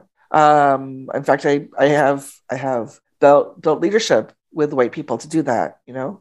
Um, so yeah, I'm kind of that's where I kind of am with the allyship thing, and and um, I, I, actually don't know if it's being used that much anymore. I think it is more taken up by liberals now. Um, but I have started showing that letter um, in my workshops, the one that um, Martin Luther King wrote about like the white moderate and how that's a dangerous place for liberals to be in, and how how how the white moderate actually can uh, prevent so much social like so much movement by social movements more than conservatives, more than racists. So yeah. Yeah i think regardless of the language used i think that what shafi and, and nagdee are talking about when they talk about you know the, the more difficult or but generative process of building solidarity across difference i think that there's a lot of skepticism you know even on the radical left about the possibility of doing that when that's a difference that's based on oppression right? And i think that which has got a lot to do with the low level of social struggle which means people haven't had the experiences, for example, of being able to build solidarity across the lines that racism creates within the working class at a, at a level that isn't just a very low level of you know of unity. So I, I do think this uh, there's a real dilemma around these these politics. Yeah, I want to also say, and I mean this might be really basic, like, but uh, maybe it'll help me whatever get to something a little more better, and that's just let me try to sketch out this thought process here. Like there is there's ways in which a transactional approach to life is becoming more sort of life is just mapped onto this sort of transactional scheme in all kinds of ways um, beyond the topic of anti-racism and and how socialists should navigate to that but just in general you know even in friendships etc like just transactions, market, this kind of a thing is sort of, you know, what we're socialized in, what we see everywhere. Um, and one thing that one function of the sort of transactional approach that I'm not even describing in a negative way, I'm just saying it's it does some sort of connection between like the individual and the aggregate or the collective. Like you have a transaction and you are you know there's something going on with you as an individual. So one's individual agency is part of that equation. And and so so the explanation goes all these individuals sort of acting in their way and having their transaction is sort of somehow there's some leap to being a collective or something. That's going on in the transactional kind of framework. And allyship again it when you think about it in a transactional way even if you don't use that word allyship if you just think about one's particular you know identity as an as an entity as different from another and that sort of being across different lines of oppression and some sort of cross talk or cross connection happening it does fold in where one exists on an individual level. And it's on an individual level where there's you know inner things such as courage and sacrifice and stuff. There's there's these sort of things that are still important in you know when you're talking about Sharmeen, you're talking about this sort of idea of, oh, we'll do, you know, the white moderate or, or the liberal approach of, oh, we'll support up to this point, And then when it becomes too much, we're, you know, whatever that line of too much is, that's the end of the support. You know, I, I really think about how there's, yeah, you already talked about how there's not like an examination of like, what does it look like, you know, to build solidarity when it becomes something that requires giving up something or giving up power or having sort of the willingness to go to that next level. And when I think about how that actually happens there is an individual dimension to that you know that's not the whole explanation but there's an individual dimension to that where you know having more individual kind of internal um, fortitude and commitment and integrity um, is not the full explanation but there's something going on there. And and the nice thing about focusing on those internal components not as a substitute to collective but is is we do have quite a bit of you know control or say or navigate something we can do there like your own individual existential framework is sort of something you have quite a bit that you can influence on. Again not the full we're still in a context and and we don't lose sight of that but there's something there. And so what i'm getting at when i'm trying to bridge this sort of individual to collective and you know talk about this sort of um, the transactional piece is um, I, I do think there's some something to be said about about not not foregoing that kind of individual work and that individual kind of necessity to to build courage, to build integrity, and to to not just approach it as something that only happens on the collective level. And unfortunately, like there's a whole bunch of views and theories that offer a very lousy um, set of ideas of how to explore and navigate that. And I think that the problem with, you know, having insufficient kind of ways to think about that is you just give people bad tools and and it won't help. It won't help. It, it will it'll lead more. It'll it'll if you just leave it to a market transactional approach uh, as a way to to deal with what you do on an individual level, then you you lay the groundwork for the the moderate approach because um, you know where does your self interest in the immediate end, and that's going to come up against when there's greater sacrifice and you end up you know you no longer can frame it as a sort of gain for yourself or something like that. you have to lose too much and, and that's way different than a framework of, of, of really having a principled integrity based you know understanding that sacrifice is sometimes not just good but necessary and and that's part of the whole thing. So I, I don't have it all figured out. I do know that it's it's very um it's very it's work to to really keep um to be principled in what you do because our society is not set up to to to prioritize what is right. It's prioritized for profit and to maintain certain power structures that are really damaging. So yeah, I, I feel like, again, I'm not really coming to a big conclusion here, but I just do notice that I think with the transactional kind of framework and the markety kind of framework to, to, to groups working across different oppressions, um, it does in a wrong way bridge the kind of individual to the collective. And and if we can expand our idea of what solidarity even could be and and can think about it in a way that isn't really offered by that view, I think you can work backwards and have a different view as well of what individuals can do. And that doesn't have to just collapse into a tit for tat exchange framework. Yeah. Yeah. I think um, one thing I just want to conclude on is that there is um, there's a bit of a vacuum with um, you know how people can um, get involved. I mean, um, some groups can be and like are closed and you know are hard to like you know get involved in and sometimes people just you know i can only sign a petition i can only donate you know um, and i think um, as you know activists we do need to create or revolutionaries we need to create different openings for people that isn't just like, oh, you want to get involved? Okay, let's do this like blockade.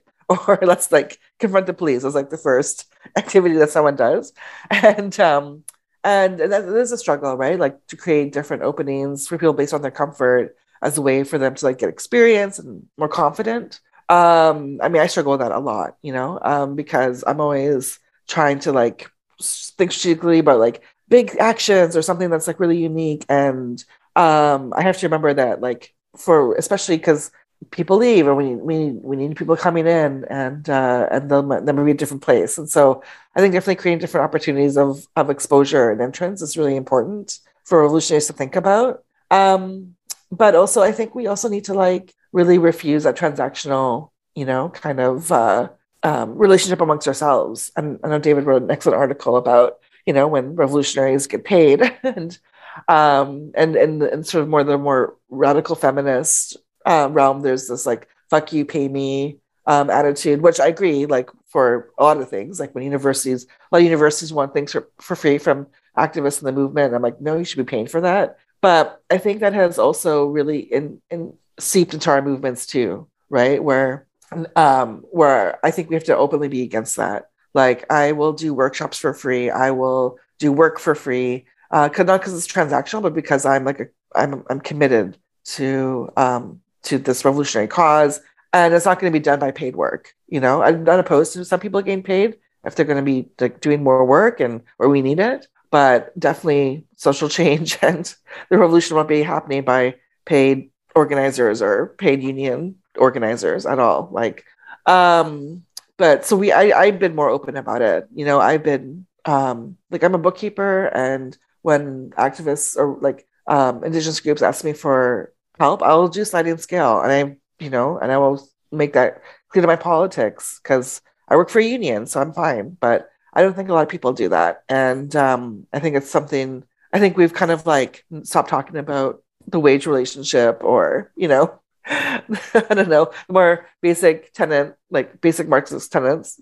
I think we've kind of like ignored that now. Um, but I think we should bring it back and really, really like really remove it, Re- remove that transactional attitude from our practice because it is really limiting us. You know, it's why um, rather than seeing thousands of people in the street, we just have thousands of people donating to orgs like BLM, which is great. You know, now they can do more organizing, but I would rather have those people be trained and show up when we need them, you know? So yeah. But um, but definitely I think I think like this idea of wage being paid and transaction is very much seeped into our movements and it is really limiting, you know. So now people feel that the only way that they can get anything done is by paying someone, and it's just untenable. So, in a very different uh, direction now, I guess, to what we've just been talking about, I, I want to just note that something that I've seen, I think, as a significant political change in recent years has been the spread in anti-racist milieu of ideas that are influenced in one way or another by the academic school of thought that gets known as Afro-pessimism. And uh, according to Afro-pessimism, modern society is really founded on violence against Black people. And I'm going to quote from another article in the journal Spectre, um, Nick Mitchell. Um, they're writing, and you know, he says in terms of trying to explain Afro-pessimism to readers, talks about how um, for Afro-pessimism, what it means to be human is constituted by, dependent on, and committed to anti-Black violence.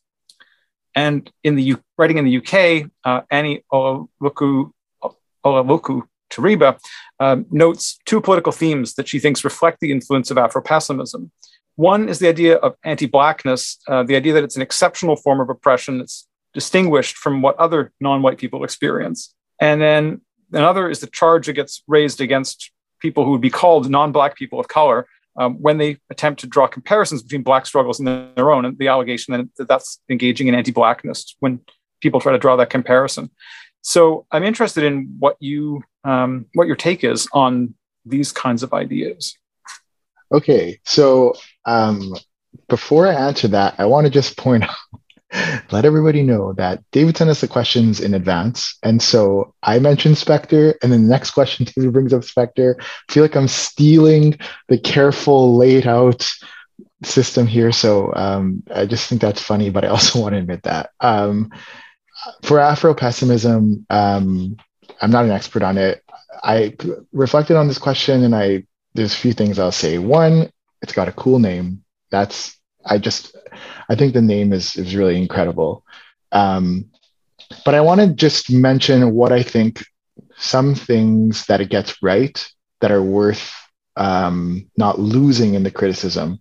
And one of those things is uh, I remember someone once said this to me when I was learning about some anti-racist theory in a much younger place in my life.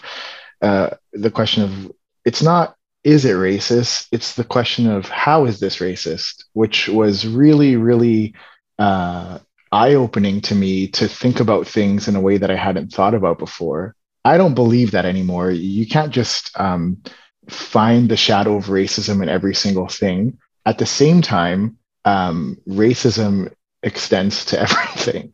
So figuring out the balance, like when you're socialized to to really uh, turn away from acknowledging or thinking about racism and then having a wedge in that breaks open that uh, that matches some experiences you've had and also gives you a theoretical framework is really helpful. Now that's not what afro-pessimism is but that sort of that sort of giving legitimacy to the psychic experience of of blackness and the racism one experiences i think is is a really good thing to pull out of that and to keep with that. It's it's it extends a sensitivity to how deep um, anti-black racism is, how pervasive it is, and I think that that is very much based on the creation of blackness as a as a category. It is very much um, based on the particular material history of um, North America and the Western world and the, the, capitalist world. I think those things are are very very um, important to note. And I want to just harp on this a bit more by saying that I just think one of the things about racism in particular is that it is really, um, it is really, uh, there's a problem with mystifying it, but it's, uh, it's really one of those things that can be so different than someone's experience who doesn't have it, like so different. Like at every, at every point where you might try to, uh, say ah, i get it i relate it you could be getting it wrong it's like it's it's it's a complex thing and i think um, i'm always open to more um, parallels or sorry more connections and more um, bringing that forward the idea that it's it's that big and that deep but i do think that um, you know there there are problems with with some of how I understand Afro pessimism to be. And one of those ones that was mentioned that already uh, the the person uh, was it uh, let's see, Nick Mitchell already raised in the article was just that when you have a theory that is that is sort of disconnected from social struggle and it's um, it sort of exists as a as a theory and then it's used to describe things, but it's not actually um, connected to social struggle. It's not actually connected to and refined through social struggle. It's going to have distortions, and I I think I think it's a fine hypothesis, but you got to go ahead and see like does this actually match up?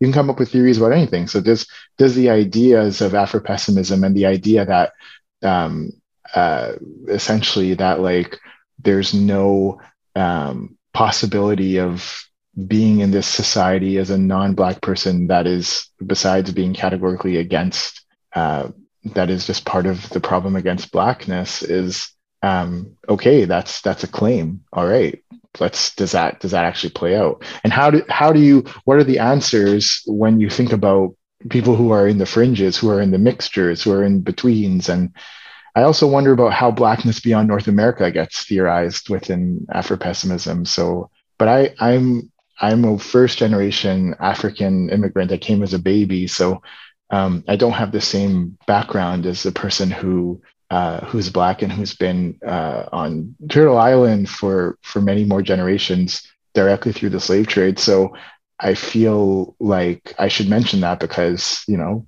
people should be free to criticize what I'm saying too. Yeah, I um I um did some reading about Afropessimism as in a reading group on Fanon, and um so Afropessimism is a um um, I don't know if, if it's influenced him directly, but um, as part of the conversation um, when um, you know, and Fanon who really talks about like yeah the psychology and um, the consciousness of racism and um, you know um, what is it to be human. Um, it, it is a you know a huge thread to to that theory. Um, and I'm in a current reading class um, with Theodore Allen's book on invention of the white race, and a lot of these questions about Afro-pessimism is coming up because of his kind of uh, politics or ideas about how race and whiteness are constructed, and um, you know, while there are mechanisms for some people who weren't white to become white, would it ever be a possibility for for Black people? you know and um and what does that mean for categories of of race if like race is totally meaningless and you know whiteness can invite many people who aren't white um but um you know the main uh race that's been left out from that has like has been black people um and it's a huge debate in the reading group and i'm really appreciating it i recommend people reading that book as well um it's really challenging and it really challenges how you've been um, thinking about racism, especially in liberal capitalism.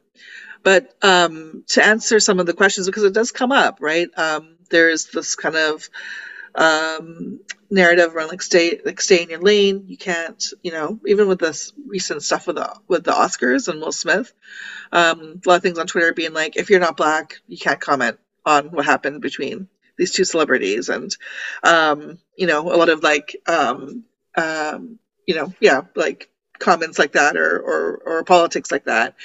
And um, I will say that like, and I'm speaking just from my background. I'm South Asian, Pakistani, and Muslim. And so um, I grew up, you know, like with, you know, and and I've left that religion, but um, but um, the, the role of Black Muslims have always been elevated, you know, in my life. Um, and um, when I went to mosque, um, people often talked about how Black Muslims um, have experienced a lot of racism in the Muslim community, and um, that was against God. And I, if I can take any appreciation from that time, it is that. Um, you know, people like loved Malcolm X and his return to, um, you know, Sunni um, uh, Islam, and um, and so it was kind of like I learned from a very young age the experiences of Black Muslims were very different from other people around the world. That they were not seen as real Muslims. That um, often um, Black Muslims are like treated badly as servants in like Saudi Arabia towards you know Arabs, and I began to articulate my understanding of racism around like how close you are to whiteness. You know, so yeah, of course, for um, Irish people or Scottish people or you know um, Italians, the closer you're to whiteness, the more you can be included in the club you know, later on, uh, depending on how protective you are in capitalism. Um, and then I think for other, you know, immigrants in Canada, you know, like the lighter you are, I think does kind of have a direct cor- correlation with how easily you can um, get access to the privileges of whiteness. Doesn't mean maybe full uh, entry into the club. Um, but it is a way, again, to, uh, like my example before, you compare yourself to other people. Well, at least I'm not like that community or indigenous community. And for me, that's around the closest to whiteness. Um, I don't think it's simple, like a direct correlation, but I do think it is part of the narrative that's fed into us about, you know, the op- how the operationalization of, of racism and anti-blackness um, in Canada for sure. Um, yeah, and I have definitely seen um, the struggles of like non-black people of color compare themselves to black people, and I am I reject that. I mean, we I don't um, I know that people's like, well, you know, like atrocity happened to other people, et cetera, et cetera. Uh, we can't minimize um, the incredible um, disruption of the African slave trade um, that we're still living with right now, like in terms of our world, world economy, the formation of the colonies, the formation of Canada, you know, everything um, is that was so central to it. And it's not to like say that no other forms of oppression have happened, but it is formative to um, where we are right now. Um, and I'd also say the same though as that because a lot of people of color, and I did this as well, compare.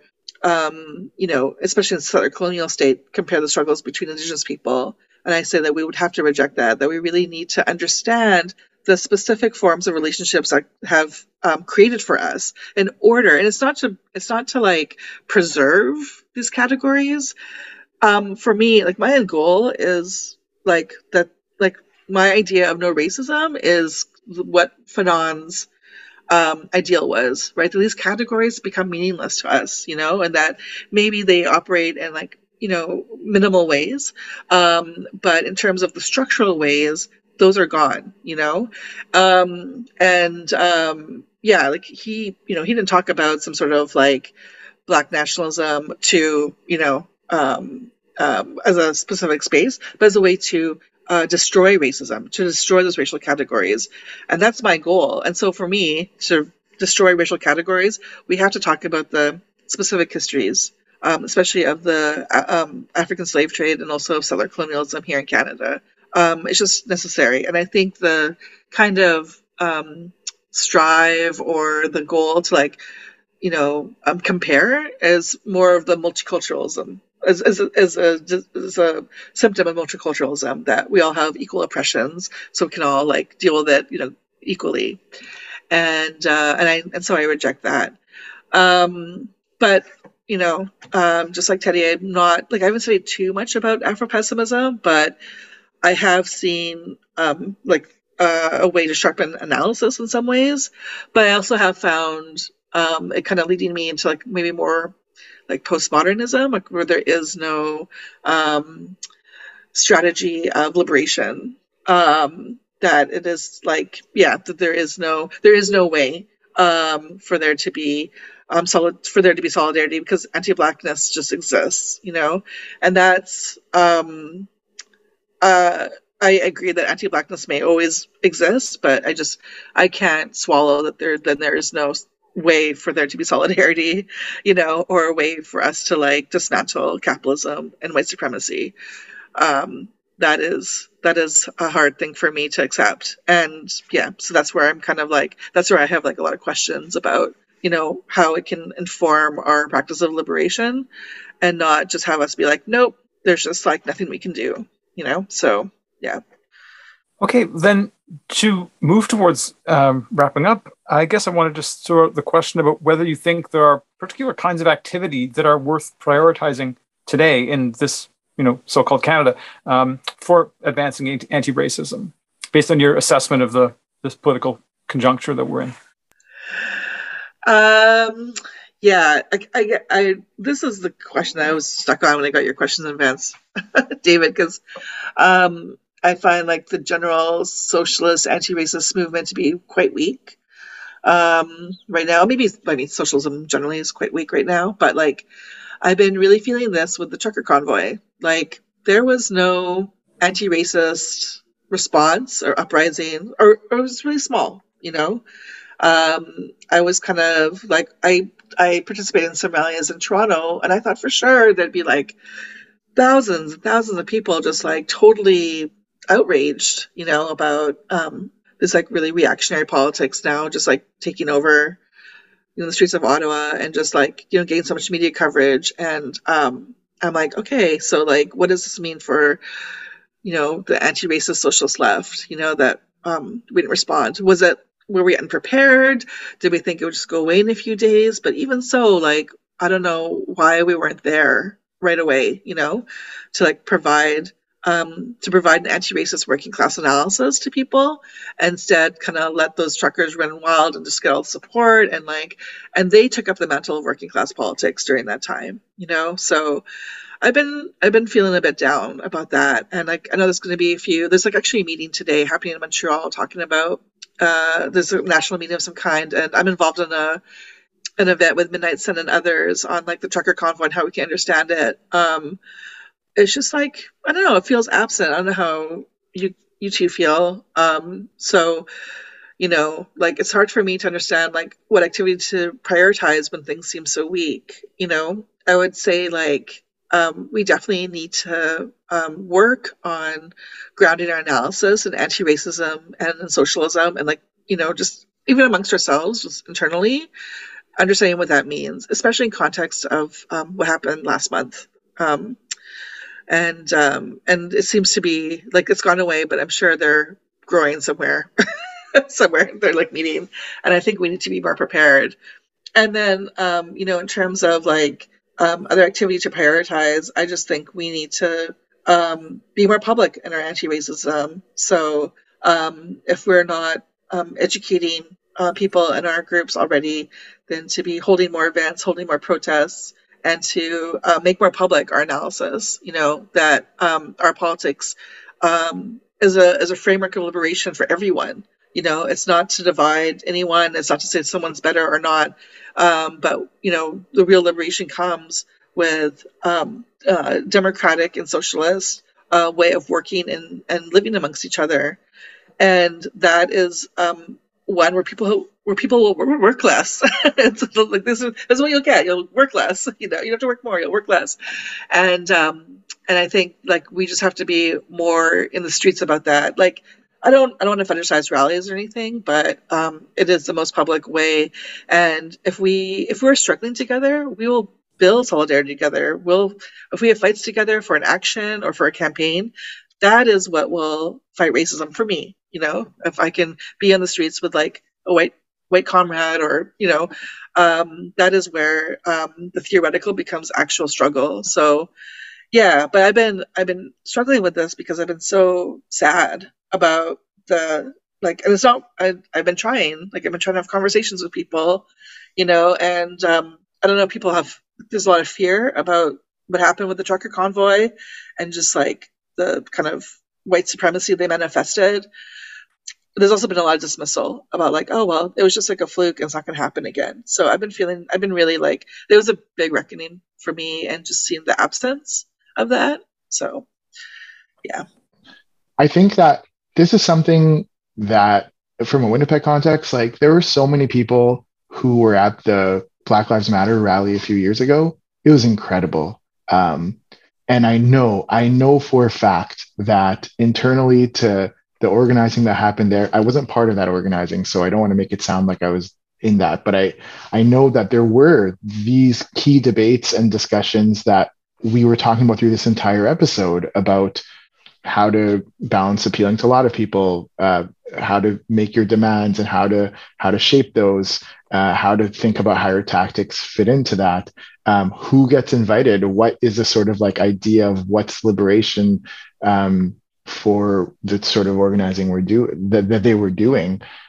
And I just think that it would have been incredible if if some of that sort of energy and that sort of organizing um, was also pointed towards responding to the trucker convoy with an explicitly anti-racist um, angle. And what would it take for that sort of a thing to happen? I think it's very possible for that to happen. Like is just in the same way that the trucker convoy organizing um, has retreated to the invisibilities of the internet or wherever it is right now, it's still happening somewhere back there. There's a lot of background organizing around the Black Lives Matter rally in Winnipeg, and that those those connections have not disappeared. Those connections are ongoing. That's still happening. I think if there isn't um, that sort of relationship between socialists in general and that kind of organizing, then um, there's uh, there's less of an ability to contribute to those kinds of pivotal discussions and decisions when the time comes which is not to say that socialists have all the answers and there's no socialists involved there. And so rein in on your white horse and save or not at all but socialists um, who are who are involved in in in in thinking about socialism and thinking about these questions have something to contribute to that but you can't without a relationship. And so those relationships and and the other thing too is as huge as that black lives matter rally in winnipeg was um, it, it's it, don't be overwhelmed by the size of that to think that there's no room to contribute by having some really good relationships organizing relationships credibility there. Don't think that oh no um, five people who who are involved in the long haul kind of organizing wouldn't have made a difference. Very much could have made a difference. It's not uh, there's an outsized uh, uh, outcome by um, having having people with with with good ideas connecting with other people and, and making things happen. It's it's not like um, i know that we're weak on the left and socialists and revolutionary socialists are weak but uh, we're not so weak that we can be zero impactful. So there has to be sort of like a confidence that that could could happen. But just to reiterate and connect to the point you've made a few times um, Sharmeen, like the relationships are crucial. And so you don't know what kind of political and organizing relationship from today will be the one that is going to help in the future. So you just kind of got to always be doing that.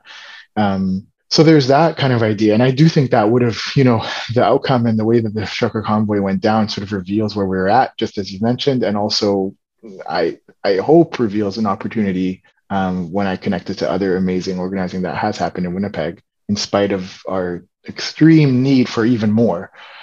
The other idea that i just want to add to this question of what should what's worth uh, prioritizing and, and any kind of activities like just thinking about anti-racism and what we should do what should we do? That question is just um, um, i just can't it can't be stated enough. Don't leave this work to employers or liberals or capitalists to take the lead on anti-racism work. Uh, it's incredible how um, how that is just sort of uh, it frame it already frames things in a in a position in a way that is not is not great. And it it just it, it takes a big task. And in my opinion it makes it even more difficult. Um, there's a lot of anti-oppression work that needs to to be done. And as i mentioned earlier if it doesn't get edited out uh, all all of it could be useful in a way. Like we do have to prioritize but we can't just um, um, just because you're not necessarily organizing towards a specific rally or just because you're not organizing towards a specific um, uh, response to something in the in the moment doesn't mean that that broader kind of educating that broader kind of uh, i'll just say in quotes in general anti-racism organizing uh, is is not useful is not good is not going to be helpful is not strengthening so i just think like we're all so taxed that um, it's difficult to do everything. It's impossible to do everything.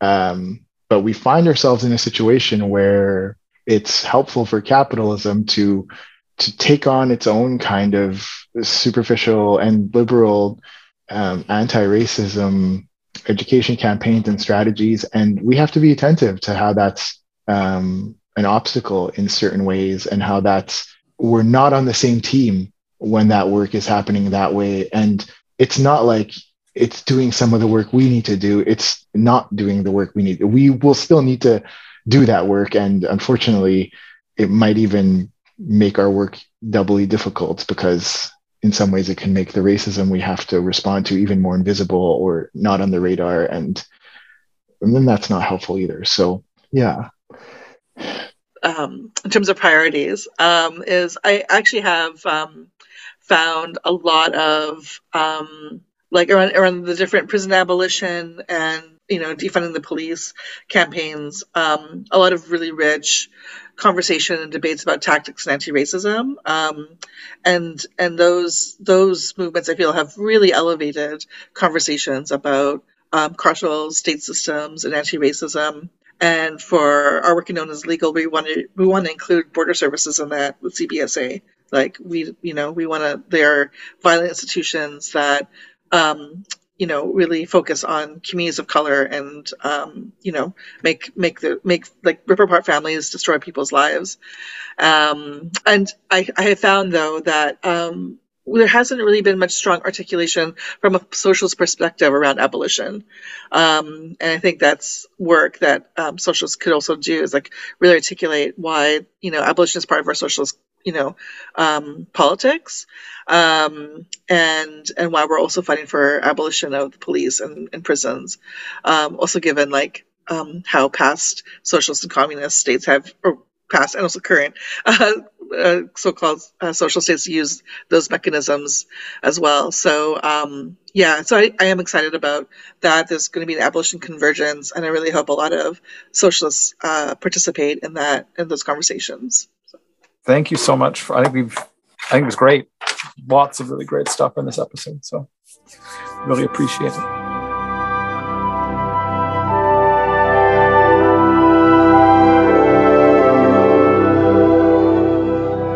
That's it for this episode of Victor's Children.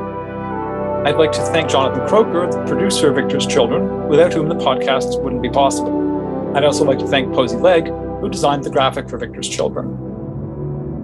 If you found the episode worth listening to, please do tell other people about the show, since word of mouth recommendations are especially helpful. If you don't subscribe through your preferred podcast app, please do. And While you're there, please give the show a high rating, it helps to promote us. If you have a suggestion for an episode or some other kind of constructive feedback, feel free to be in touch with me. You can contact me through victorschildren at gmail.com.